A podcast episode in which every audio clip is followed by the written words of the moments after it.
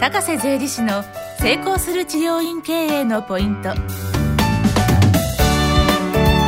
この番組は治療院専門税理士として300件の顧問先を持ち成功する治療院経営バイブルの著者でもある高瀬則之が数多くの治療院を見てきた中で成功する治療院経営のポイントを分かりやすくお伝えします。皆さんこんにちは。高瀬税理士の成功する治療院経営のポイントインタビュアーの斉藤元明です。それでは高瀬先生今日もよろしくお願いします。よろしくお願いします。では早速なんですが、はい。今日の質問に入っていきたいと思うんですけれども、30代の治療院経営者の方からご質問いただいています、はい。税理士さんから会社に利益が出るようであれば役員報酬を多く取った方がいいと言われました、はい。できるだけお金は個人に残した方が良いそうですが個人の負担が大変です。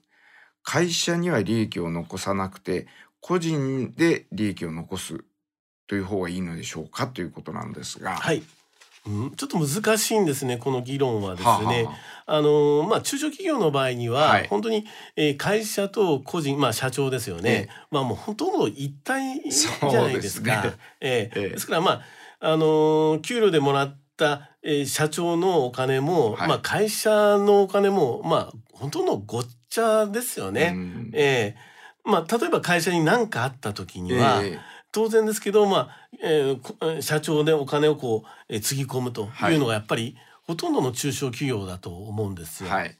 そういう意味で、まあ、なあのなるべく役員報酬を多く取りなさいよという理論はあると思ありだと思うんですね、はい。私も。はい。はい、ただやっぱりあの一つは役員報酬というか給料が上げると、はい。当然ですけど所得税住民税社会保険が上がってきてしまうんでその負担がかなりの金額になってしまうんでそれが結構辛いかなと。うん。だから会社も利益がいっぱいそして個人も利益がいっぱいであればいいんですけども、はい。そのく給料をあまりに取りすぎて、はい。会社の利益がちょぼちょぼとか赤字になるようであればこれはちょっとそれはやめた方がいいんじゃないかなというのはうん。私は思うところですね。うん。はい。まあそれは大きくは今非常にその会社の税金税率っていうのがはい。非常に低くなってきてるんですよ。はい。そのためにやっぱり会社にえなるべく会社作りなさいよっていうのがやっぱりこう、えー国のこう方針でもあるんで活性化しましょうよっていうことでですね、はい。ですからそれで税率が今低くなってるんで、はい会社に利益を残しておいても税金はそんなにはや今多くはないんですね。はいですからできるだけその会社の利益と、えー役員給報酬のその収入の金額をバランスよく取るっていうのがこれが今い一番必要なことなんじゃないかなと思いますね。ああはい。これは先生個人の役員報酬なんですけれども、はいその目安としてええ、これぐらいまあ取れる場合ですね、はいはい。取れる場合はこれぐらいまでは個人で取ってはい。それ以上あるようなら会社の方に回した方がいいとか、はい。なんかそういう基準はありますか？えあのー結局ですね、はいそれをやっぱり計算しなきゃいけない。まあ一つはですね、えあの税金だけの計算だけなんですけども、例えば所得税っていうのは累進課税って言って5%からこう55%までこうだ収入が上がれば上がるほどこう税税率が高くなっていくんですね。はい。ところが法人税っていうのはこう比例税率って言いまして、えーでここに一応書きました大体 23.9%24% ぐらい、はいそしてまあ800万円以下は15%とひ非常に低い税率なんですよ。はい。ですからこう重なった時点が一番、えーのポイントではい。利益がそれよりもう上の場合、い、はい。わゆる税率が上がるような場合には、800万円。はい。はい。あの法人の方にその金額が多く計上した方がいいわけですよね。だそういうような計算をして、ーはいあのいわゆる役員報酬を決定をするというのこが、役員報酬を決定するのにもですね、はい、基中ではなかなか変えづらいそれはできないんですねよ今、はい、難しくなってきちゃって、はい。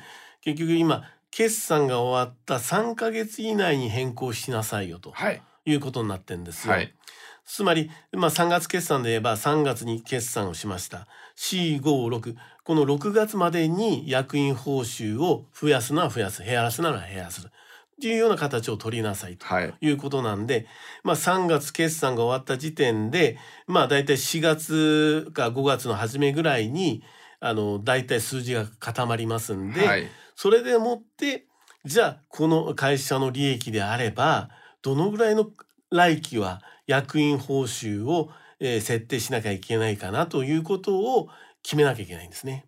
それを、えー6月までに計算をして時期の役員報酬額をえー決定するという、まあ、そういうような方式を取らざるを得ないんですねすね。はい。それがやっぱり計算式がありますのでそれはやっぱり、えー会計事務所さん、えーまあ、税理士さんに、えーお伝えをして一番税率が、えーあの安くなるような、まあ、役員報酬額はどのぐらいですかということをまずお尋ねするのが一つ。そして、まあ、その金額を参考にしてそれを絶対取らなきゃいけないということではないんで、ええまあ、来期もっと利益が出るようであれば、まあ、会社の方に利益をふ増やした方がいいいいかそれともいやもっとあの個人でやっぱり、えーもらった方がいいかそれは経営者が判断すべきことだと思うんですよ。まずは税率でどのぐらいの時点が一番安いかを会計事務所側に出してもらってその後個別的な事情を勘案してご自分なりに役員報酬を決定するというような形を取るのが一番最適な方法だと思いますね。なるほどですね。はいこれあのー先生あの今おっしゃった役員報酬の改定なんですけれども、はいそのどうしても前期の決算をこうベはいースにするじゃないですか。そうなんですよ。はい。ですからズレがありますよね。はい。その治療院の場合はリピートビジネスですからあれなんですけど前期と今期まあ1年後にはい。ものすごく業績が変わるあのありますよね。ああるんですか？出店をしたりしなくてもあるんでしょうか？あのーやっぱり一つのやり方を、まあ、例えば、えー単価を上げるえーことによって、はいい、きなり上がる場合もあったりしますんで、はいだからその1年後決算が終わった後にはいやはり自分なりの経営計画っていうか今期はどういう方針で売り上げを確保していくかっていうのを決めるわけですよね。その時に前期よりも相当上がりそうだとそこで読めるんであれば役員報酬も上げるべきだと思いますしいやこのまま行くんであればっていうことであれば前期の数字を基準として役員報酬を決めるということになると思うんですね。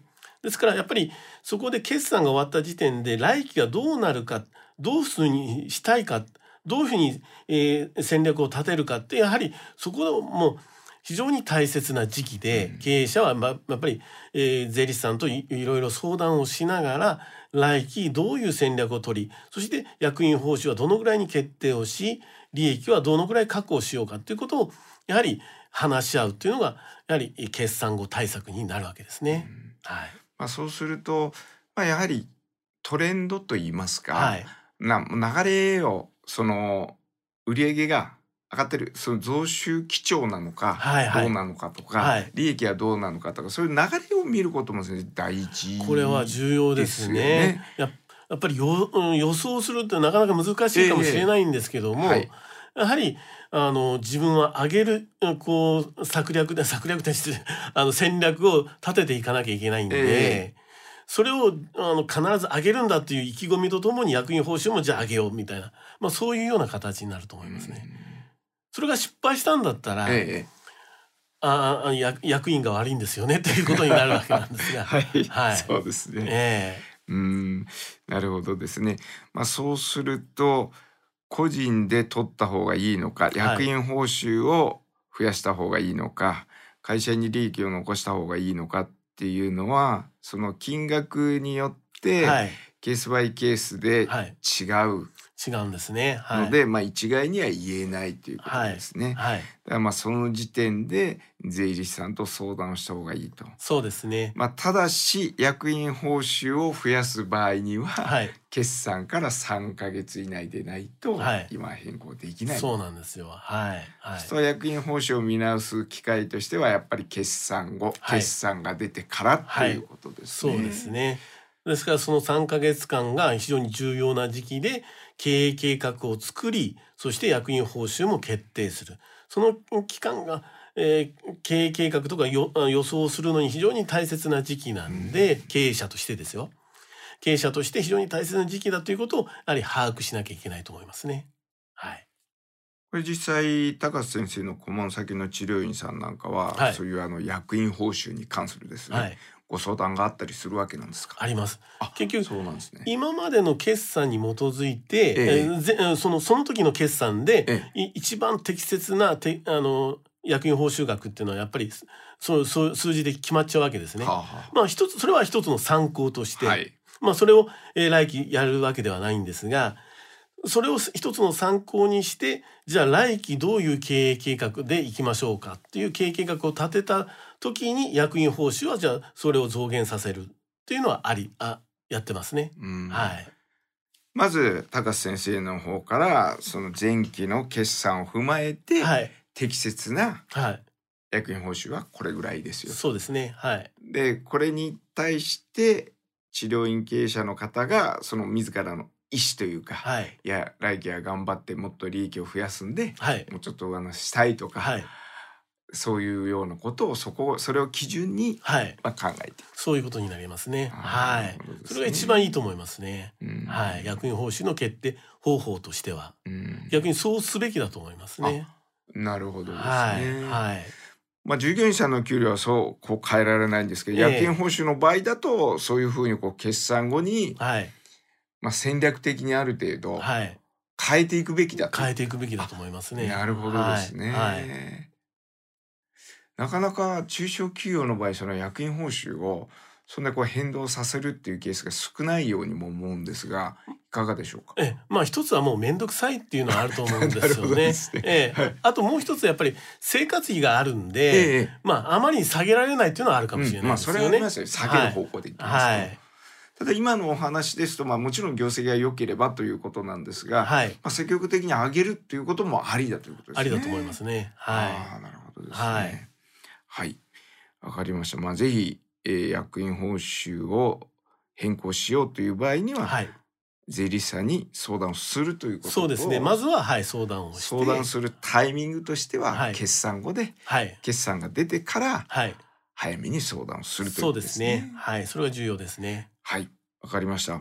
では高先生、今日もどうもありがとうございました。どうもありがとうございました。